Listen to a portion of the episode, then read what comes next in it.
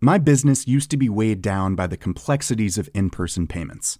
Then, Tap to Pay on iPhone and Stripe came along and changed everything. With Tap to Pay on iPhone and Stripe, I streamlined my payment process effortlessly. Now I can accept in person, contactless payments right from my iPhone. No extra hardware required. What's truly remarkable is how I can cater to all of my customers' payment preferences. Whether they're using cards, Apple Pay, or other digital wallets, Tap to Pay on iPhone and Stripe ensure a smooth checkout experience every time. And it's not just me. Stripe helps businesses of all sizes, from local markets to global retailers, scale quickly and stay agile. To learn how Tap to Pay on iPhone and Stripe can help grow your revenue and reach, visit stripe.com slash tap iPhone. Hello? Hello? Podcast Network Asia. Network Asia. Welcome to season two of the Get Hired podcast, powered by Podcast Network Asia and Podmetrics. This is where I, Coach Laika Maravilla, will give you tips, tricks, and techniques to help you land your dream job. Whether internship yan, position, or promotion, I'm here to coach you through the entire process. I'm rooting for you, kaya tara, simulan na natin. What are some hard truths about freelancing? Is it truly easier way to earn money? Pag-usapan natin yan in this new Get Hired podcast episode. This episode is brought to you by Payoneer, the leading cross-border payments platform designed to quickly and securely connect freelancers, marketplaces, and companies at low cost. All right, so for a bit of context, I used to work as a freelancer before I even started Team Laika. And dahil marami din nagtatanong sa akin about freelancing, we're going to talk about that in this episode. But I wanted to have someone with me to talk about uh, more recent uh, things happening and someone who's really, kumaga, waist deep minsan chest deep pa nga in this industry right now. So today we have a very special guest. We have Kia Abrera, who is a video marketing strategist and producer, the co-founder and CEO of Braveworks Incorporated, an eight figure social impact marketing agency that specializes in human centered communication and creative strategy designed to uplift society. She's also an official TikTok educator like myself and a business coach for starting creatives in developing countries, starting right at home here in the Philippines. All right. So, welcome sa ating podcast, ang nag-iisang Kia Abrera. Hello, Kia. Talagang nag-iisa. Hello! Magandang umaga, hapon, gabi. Yes. Minsan madaling araw. Oo, tama, tama. Oo, para-pareho tayong ganyan. All right. Yay, so, excited to be here. I really wanted Kia to be with me sa show na to kasi, or sa episode na to kasi I know na marami siyang masasabi tungkol sa freelancing industry. Medyo mm-hmm. ninuno na kasi ako at saka medyo matagal-tagal na rin na nag-stop. Pero Kia has her boots on the ground and she's helping so many other freelancers dito. Kaya I'm sure marami kayo mapupulot. Kaya ilabas na ang notebook at ang pen. Mag-notes na tayo. Alright, so tama yan intro-intro lang muna tayo, uh, Kia, no? May question kasi ako. Kasi nakikita ko to eh, when you're scrolling through TikTok, Facebook, anywhere else, like there will be videos saying na, okay, anyone can be a freelancer. Parang kung gusto mo ng six-figure income, kahit ano ka pa, kahit sino ka pa, pwedeng mangyari to sa'yo. So, I guess the question is, totoo ba yun? Na anyone can be a freelancer? What do you think? Uh, sa akin kasi yes and no parang, uh, kung sasabihin ko man siya, parang yes with reservations. Yun. Kasi, ano, if you have the skill, if you have the desire to do so, if you have the desire to serve people through, you know, freelancing mm. or through a creative skill, then you can be a freelancer. And disclaimer lang, actually, and this is something also that I learned from my mentor. We, I tend to nav or to veer away from the word freelance mm-hmm. because I always think of freelancers as creative entrepreneurs or creative solopreneurs. Kasi ang freelancing, if we look at the term, ano siya eh, parang medieval term siya sa pagkakaalam ko. Um, yep. I could be wrong, but it's yung binabayaran sila, it doesn't really matter how much or it doesn't really matter kung ano yung affiliation nila. They have no moral ground. Basta binayaran sila, mm. papatay sila ng tao. Ganun ang freelance. So, that's why for me, I like to refer to freelancers as entrepreneurs. So, oh. people can become freelancers. People can be successful in the field if you know how to make use of your creative skill to serve people Mm-hmm. And then you have the business skills or the business you have this desire, parang may desire ka to acquire the business skills to further those creative skills. Yun yun, right. yun para sa akin, freelancing. Parang basically sinasabi ni Kia na for those who are willing to learn, I guess, no? Mm-hmm. Uh, and keep learning, this could be a viable option for people. And I love na you referred to the term na freelancer as that. No? Totoo yun, yung mga freelance, basically, these are warriors na hindi sila beholden to any king or ruler. Yeah. Mm. Tapos yun nga, yung, yung lands nila is for the person na magbabayad ng pinakamalaki. And another yeah. thing, kasi no, so word na freelance, nagsisimula siya with free. Kaya some That's people right. naman, no, sa opposite side of spectrum, are thinking na, ah, freelance, so they're working for free. But actually, yes. hindi ganon. They, mm-hmm. uh, say, may freedom sila to serve whomever they please. And yes. thank you for rebranding it as a creative entrepreneur. That mm-hmm. is, I, I fully support that. Totoo yun. Kasi akala ng mga tao madali, but actually mm-hmm. you have to have an entire parang set of skills to be successful din. Mm-hmm. So, dahil nga kailangan ng entire set of skills para maging successful, obviously medyo hindi ganun kadali, no? So, mm, yeah let's dive right into yung topic natin ngayon. Kinlik naman nila yung title for this. What are some of the hard truths about freelancing or being a creative entrepreneur? Can you give us one, Kia, to get us started? Well, one is hard truth about freelancing, it's a business. Yun. Kahit pa anong sabihin natin, pag nakakakita tayo ng mga, you know, work from anywhere, be a digital nomad, work for four hours a day and earn six figures. Yung mga ganun, the mga overpromise, yung mga ganung bagay.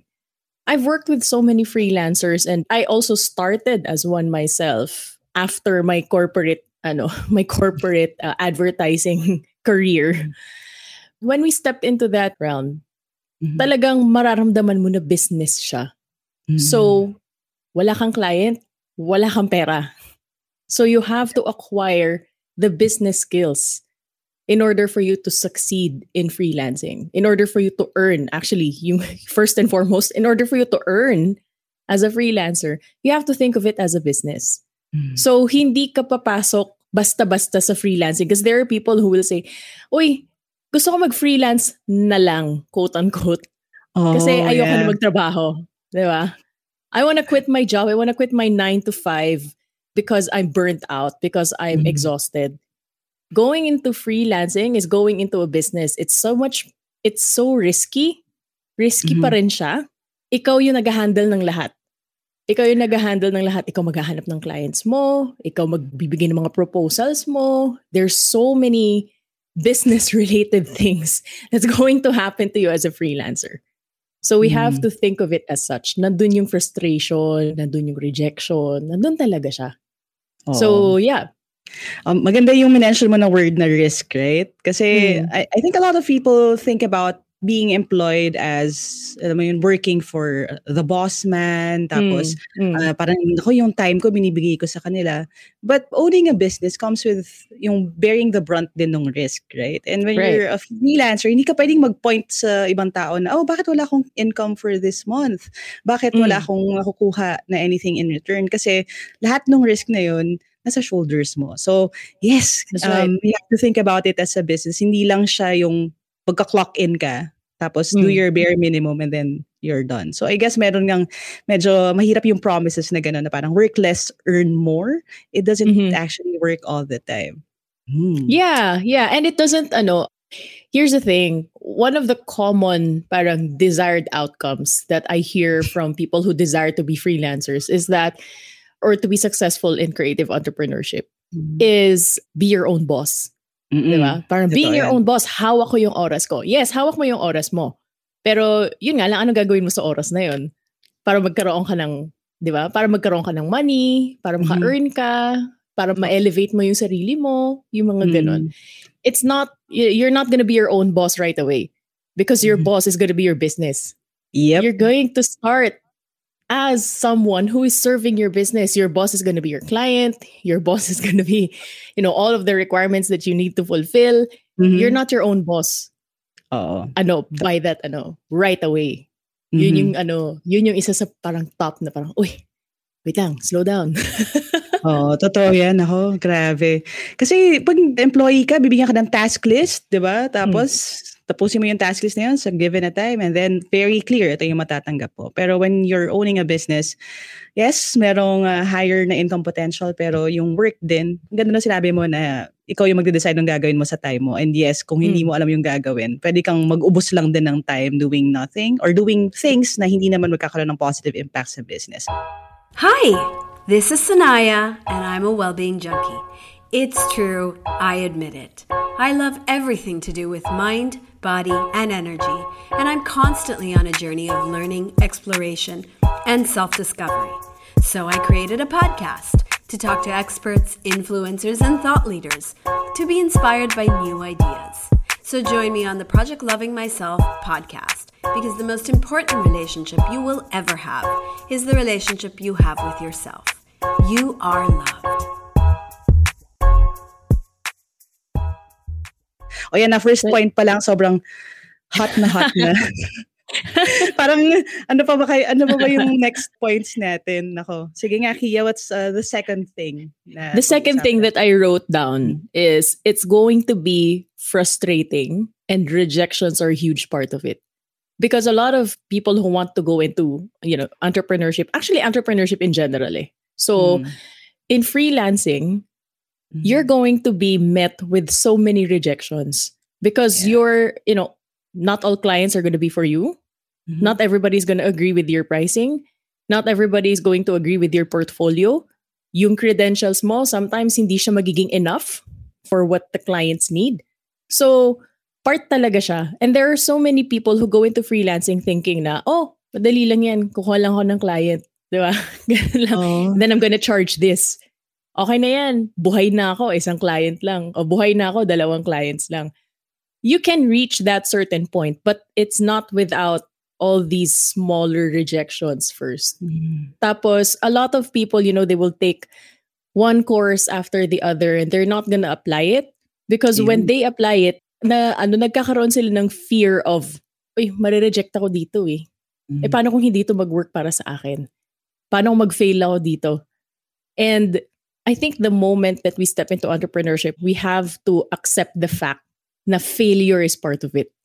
Rejection mm. is part of it. Embrace, dapat i-embrace natin yun.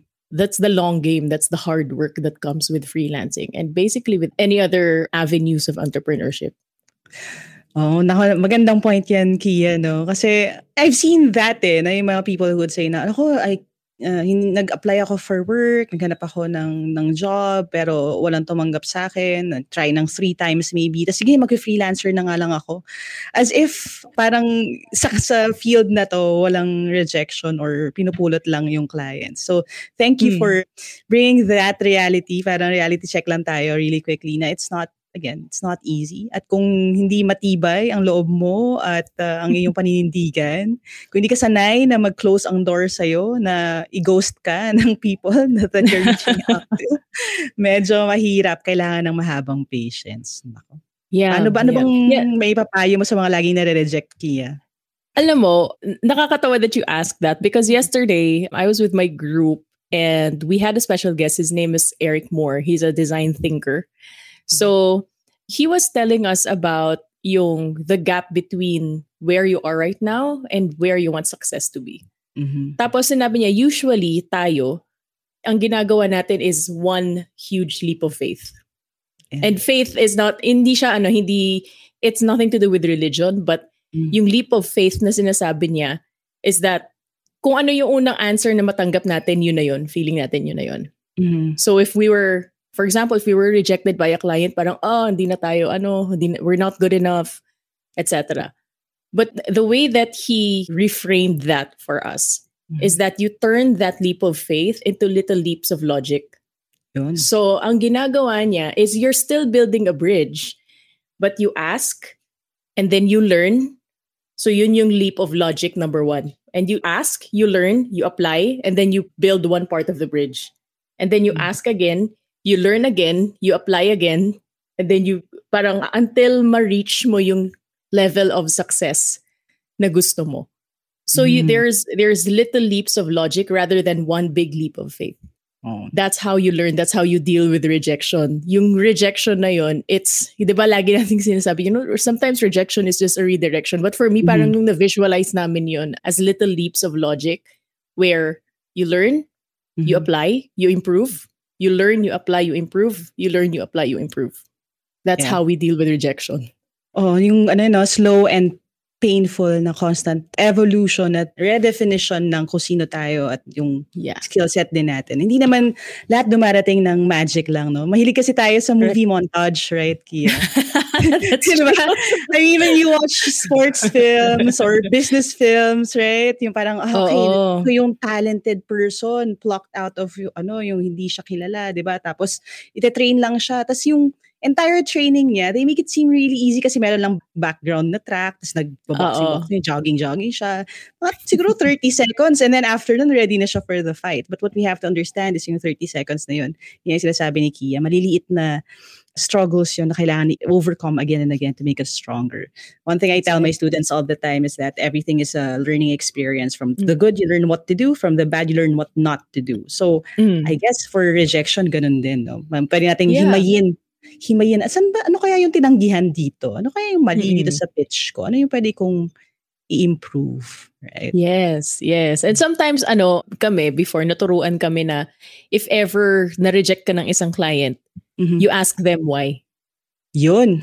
Tama. Parang ano, uh, may I know what we can improve here? Or or what made you say no? Or yung ganon. Usually, they appreciate that eh. At saka hindi ka nila nakakalimutan. Oo nga. Tama. Tsaka may room for growth doon. Yes. Ayan, so yes. constant na learning ang nire-require if you want to succeed in freelancing.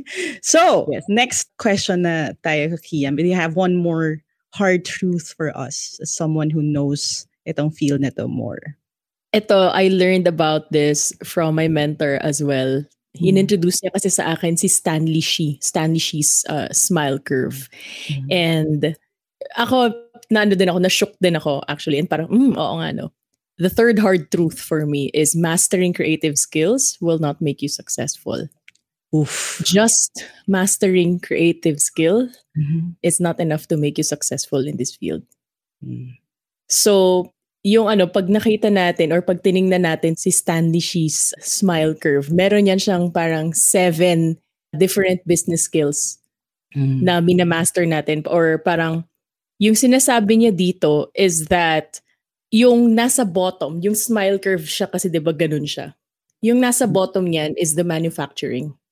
Mhm. So the others meron kang my branding, my marketing, my after sales, my concept and R&D. I forget the other two sa Mhm. bottom. Pero the reason why we get stuck in freelancing or we the reason why we get stuck in a rut when we start freelancing is we focus on the manufacturing part. Mm. Yung manufacturing yan yung yan yung nasa bottom eh. Right? So There's never been a faster or easier way to start your weight loss journey than with PlushCare. PlushCare accepts most insurance plans and gives you online access to board-certified physicians who can prescribe FDA-approved weight loss medications like Wigovi and Zepbound for those who qualify. Take charge of your health and speak with a board-certified physician about a weight loss plan that's right for you. Get started today at plushcare.com slash weight loss. That's plushcare.com slash weight loss. plushcare.com slash weight loss. I'm Sandra, and I'm just the professional your small business was looking for. But you didn't hire me because you didn't use LinkedIn jobs. LinkedIn has professionals you can't find anywhere else, including those who aren't actively looking for a new job but might be open to the perfect role, like me. In a given month, over 70% of LinkedIn users don't visit other leading job sites. So if you're not looking on LinkedIn, you'll miss out on great candidates like Sandra. Start hiring professionals like a professional. Post your free job on linkedin.com/achieve slash achieve today. every time na merong mag-hire sa'yo as the hands, Mhm. as the person making things, usually ikaw yung pinaka bottom earner. But if you start to learn, if you start to acquire business skills like branding, marketing, alam mo yung top two that's most valuable to clients, it's concept and R&D and after sales. You know how to Yun. serve clients. You know how to strategize, you know how to conceptualize. And these are, ito yung pinaka mahirap ma-acquire. So the more that you acquire these business skills, the more valuable you're going to be to clients and the higher you can charge. Ayun. So that's hard truth number three. Mastering creative skills, it's not enough. You know, I love that point, Kia. Kasi aminin natin ha, and sinasabi ko to from my experience din, na when I started freelancing kasi, the primary drivers for me, maliban sa, okay, extra income to for me, was flexing yung creative juices din, yung, yung skills nga na ganun. Parang, okay, gusto ko kasi na gawin lang yung design work or gawin lang yung creative work. Ito yung nagpapasaya sa akin. Kaya you spend so much of your time like being good at that and wanting to create as many posts, as many as much content as you could. Pero yung back end napapabayaan, hindi marunong kung paano Actually, nung time ko, parang kahit yung, uh, yung pera, no, looking at my spreadsheet, talagang hindi, ay, hindi ko siya gustong tinitingnan. Hindi ko gustong tinitingnan yung inbox ko for some reason. Basta gusto ko gawa na ako ng gawa ng project. And hindi yan pwedeng iwasan. Kasi part ng selling point natin, maliban sa pagiging creative natin at pag-produce ng creative output, ang pagpapadali ng buhay ng clients natin and making them That's right. understand na dumadali talaga yung buhay nila with us. And uh, yun yung nagpapahaba ng mga relationship na ganyan. So, great, yeah, great. yeah. Yeah, so it's ano eh, the more that you learn about business, the more that you acquire business skills on top of your Mhm. creative skill, the more that you can solve business problems from clients. Kasi at the end of the day, they hire you for that eh, to help them with their business. If you understand na, you know, at the end of the day, it's not just about editing a video for them. Mhm. It's about making that video work for their business. It's about making that video help them acquire more leads, help them acquire more sales. Parang, what are you doing to help them with their bottom line? So you have to make yourself into a valuable investment for the client. Investment, ibig sabihin, dapat may ROI sila. That's Yep. how we need Ay- to look at ourselves. O, diba? So, hindi talaga siya service lang. Hindi siya service lang. Nakasama dito yung pagiging consultant mo. Pati data analyst, pasok na rin dito. And of course, no, yung Yes. pag, pagiging mas efficient. May side pa siya, Kia, I feel na parang, ano ka talaga, no? Para kang uh, efficiency manager. Papasok ka sa business. Yes. Cut mo yung mga steps.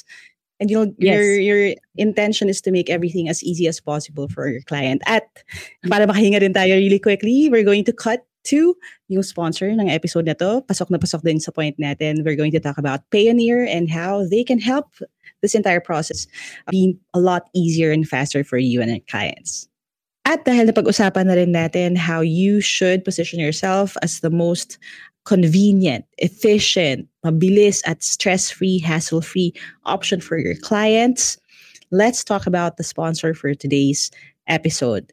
Payoneer is a payments platform that could help ensure that the entire experience is seamless, convenient, hassle-free, stress-free, at may less fees pa for you and your client. Um, yun ang two pain points kasi pagdating dun sa financial side of things. You know, cashing in, sending payments, sending proof of payments, cashing out, at lahat ng ito. It could be a long and tedious process if you're not using the right platform. So go and find a platform that would make the entire end-to-end experience positive for you and your client. Payoneer is there for you and you can choose to try it out right now. Go and check out payoneer.com. That's P A Y O N E E R dot com. Bonus pa that they also have less fees. And dahil you spend less time getting stressed and anxious about kung pumasok na ba yung payment or not, and dahil you spend less money pa on fees, ang ibig sabihin nun is more income for you to build and grow your creative business. So again, for freelancers out there, go and check out payoneer.com. All right. So ayan, we're back and uh, we talked about three hard truths about freelancing after namin kayo saktan. Nasaktan ba siya? Parang after namin kayo, medyo i-ano lang, ano ba, itampalin lang ang onte or ipat lang ng konti ng realidad. Mm-hmm. Gusto namin kayo i-encourage, no? Dun sa possibilities din. Kasi ako, for one, I've seen friends succeed. I've had a little bit, na little taste din ng success dun sa field. It is possible. It's not going to be easy, but there are things that could make it easier. Yan naman ang goal mm-hmm. ng uh, podcast episode natin. So, Kia, my question, ang question ko na ngayon would be, ano yung, given all of these things that we talked about kanina, ano yung maipapayo mo mm-hmm. for aspiring freelancers or people na siguro nagtatry na pero hindi pa nila nakukuha yung goals na gusto nila? Uh, ang sa akin kasi, a lot of people will think that in order for you to earn more or in order for you to succeed in the world of freelancing or creative entrepreneurship is that get as many clients as you can. That's not the case. That's not the case. The thing is, the more that you get clients, the more that you gain experience. And the more that you gain experience, the more valuable you become. And the more mm. valuable you become, the more you attract higher value clients. So yun yung papunta ka sa part na yung you're working less and earning more. It's because you're mm-hmm. starting to acquire higher value clients. So you want to place yourself in a position where you're so valuable na kaya mong mag-price ng mataas because you're also attracting higher value clients. It's not a higher number of clients, it's a higher value clients. So, ang sa akin, if you want to be successful in this field, you have to be so biased into playing the long game. Hindi mm. siya hmm. yung, ano lang, hindi siya yung, uy, gusto kong gawin to kasi, ano, trending, ganyan. trending. Trend. trending to, uh, ano, dahil ko ano, ang daming nag-earn ng six figures dito, ganyan. But then we have to understand that getting to that point, it takes a while.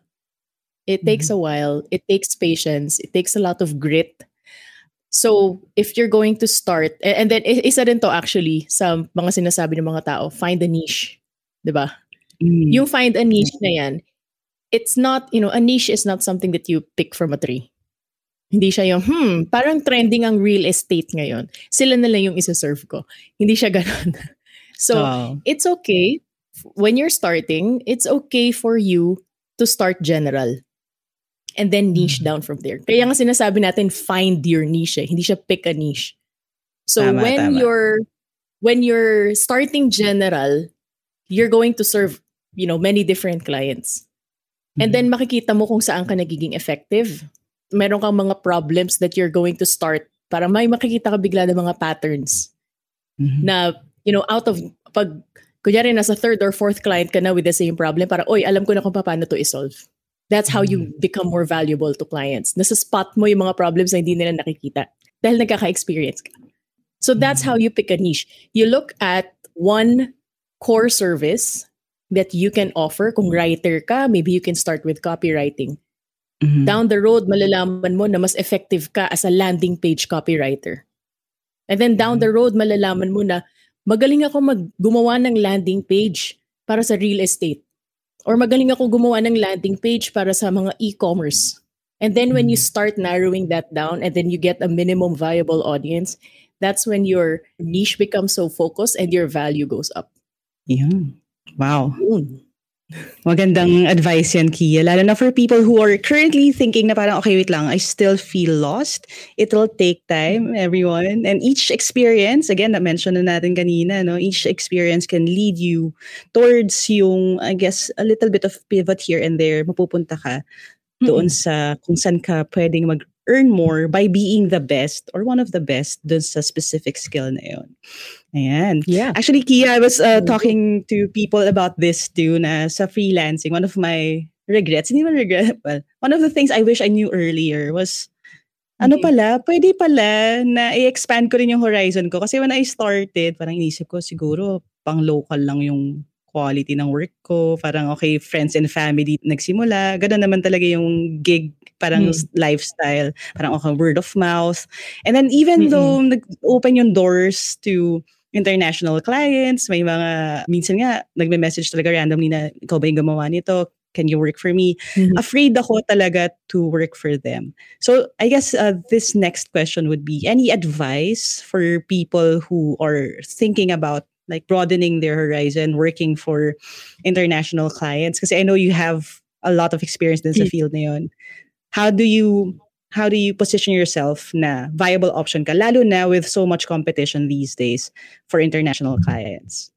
Actually, yung saturation or yung competition, sometimes I see it as a myth. It's not that the market is saturated, it's just that you're making it hard for the clients to find you.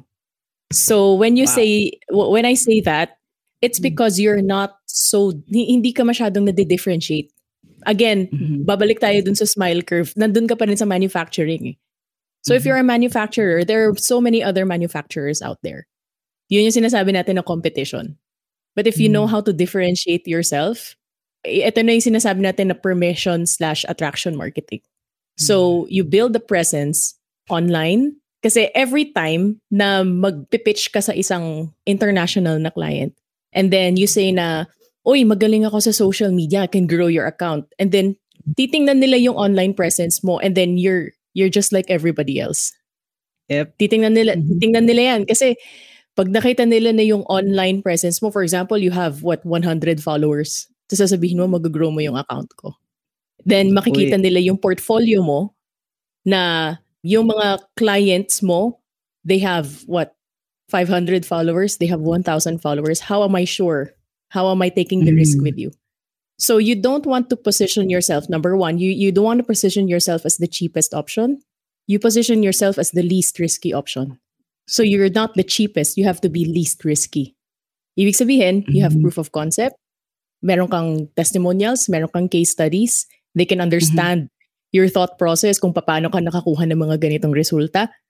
And that mm-hmm. again boils down to gaining more and more experience as you go along. And ano, isa to sa mga sinasuggest ko din dun sa mga nagsistart. Mm-hmm. If you already have clients, kahit na small client pa lang yan, document mm-hmm. your process. Lahat ng kaya mong i-document, i-document mo. And then show it to people. Pag nakakuha ka ng maliit na win, then you mm-hmm. tell people, hey, here's how I was able to do this. Right? Kasi yun mm-hmm. na yun eh that's the start of you building your influence, building your or establishing your credibility. Right? So establishing your credibility with integrity naman. So again, Tama. it's the long game. So mm-hmm. that's how you position yourself for international clients to hire you. Mm, wow. So, hindi lang nagdo-drop ng hard truth si Kia this episode. nagdo-drop din siya ng gold. nuggets of wisdom. I'm hoping yung, kahit yung last two minutes na yun, na kuha nyo yun. Uh, uh, take it to heart. I know a lot of creatives sa side ko naman don't like dealing with numbers, percentages, hmm. itong mga charting ng growth. Kasi numbers pa rin siya. But yes, actually, ang napakagandang advice ng Kia. Kasi the first thing that people would ask would be, why would I, why should I believe you, 'di ba? Why should mm. I pay you? So kung wala ka mm. talagang translation nun in mm. sa solid na facts, wala kang figures, wala kang proof, medyo mahirap. You'll be just another person selling. Parang hawking pa nga their services. Yeah. Tanda. That's right, yeah. Medyo, medyo bitin tayo ngayon ng episode na to. I wish probably may part to to, Kia. Kasi marami pa tayong yes. kailangan pag-usapan. And uh, yung yes na ako agad. Yes, ayun na, naka-record yun. Parang basically, you just open doors dito sa conversations na to. And I know marami pa tayong pwedeng hukayin. But for now, this is a great preview dun sa mga pwede pa natin pag-usapan in the future. Again, thank you so much for joining us today. Uh, Kia, thank I know you. super busy ka. Pero you made time for me, not just for me, but for all the listeners who want to be part of this field. So, maraming salamat. Anything to promote? Saan ka namin makikita? Uh, alam ko uh, marami. Well, my main platform is TikTok. So you can yes. find me there at Kia Abrera. No spaces. small cap, small cap. Daw? and then um, I also have a free group where I ano, I support I, try as much as I can to support uh, those who want to start the creative path, their creative pursuit. So you want to transition from you know employment to um, mm-hmm. becoming a creative um, entrepreneur. So most of the time kasi iniisip natin na wala tayong support or hindi tayo sinusupport ng family natin or ng colleagues natin or whatever. So yeah. we created that space where we can teach you how to transition and how to become a creative entrepreneur. going from where you are now and then starting at least. And that's a free group called The Brave Creatives. So, yeah, if you want to join, feel free to do so. You know, we're excited to see you there. We're excited to help you out. Yes. And uh, provide natin yung links for those. And of course, napaka-importante din to find your community. I mean, it's good to learn from your own mistakes, but if you can learn from other people's mistakes, bakit naman hindi, di ba? Now, after this conversation, one thing is for sure the freelance market is growing, it's expanding. And because in this particular market, information and knowledge is power, don't forget to check out Payoneer's Freelance Market Report 2022. It's a survey report on the current state of the gig economy in the Philippines. And the white paper shows that many Filipinos are thriving as freelancers and benefiting from growing overseas freelance opportunities. Now, what are some of the things that you will see on sa report na that you can access for free? You will see a lot of different key findings. For example, the report revealed that freelancers who work with local and overseas clients earn 57% more per hour yan ha, than those who work with just local clients. Marami pang iba, including which skills that you may want to consider gaining para magkaroon ng stronger foothold in this market. Those are just some of the things that you're going to learn. So again, go ahead and check that out. Pioneer's Freelance Market Report 2022 available din yan for download and you can find the link in our description for this episode. Okay? Now I know this podcast is designed to help you get hired, but with the freelance market expanding, the person who will hire you may just be yourself then. Be a creative entrepreneur by joining the freelance market, but come and join this market with skills, information, and as much knowledge as you could into kaya niyan. And as I always say, I'm rooting for you, and I'll see you next episode.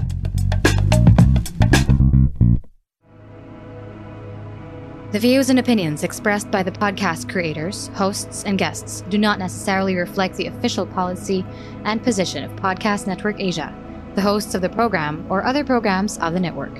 Any content provided by the people on the podcast are of their own opinion and are not intended to malign any religion, ethnic group, club, organization, company, individual, or anyone or anything.